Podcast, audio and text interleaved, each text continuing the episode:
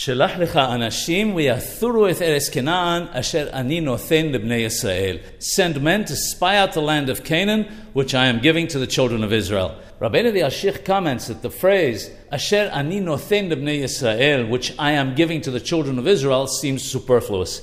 Hacham of Haim Alav Shalom says that God knew from the outset that the spies would sin, and as a result, the children of Israel would prolong their stay in the desert by one year for every day that they spied out the land. Therefore, since they spied out the land for 40 days, the children of Israel spent 40 years in the desert.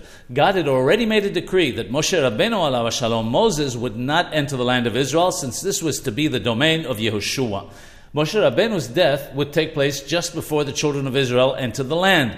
That's why God prolonged the number of days that the spies spent in the land of Israel in order to lengthen the life of Moshe Rabbeinu alav shalom. For this reason, God commanded them to spy the entire land of Canaan and not just part of it. The reason why it mentions Asher ani nothen lebnei Israel, which I am giving to the children of Israel, is because the word Asher, which, refers to the land of Canaan, to make it clear that it is the entire land that God is giving them and not just portions.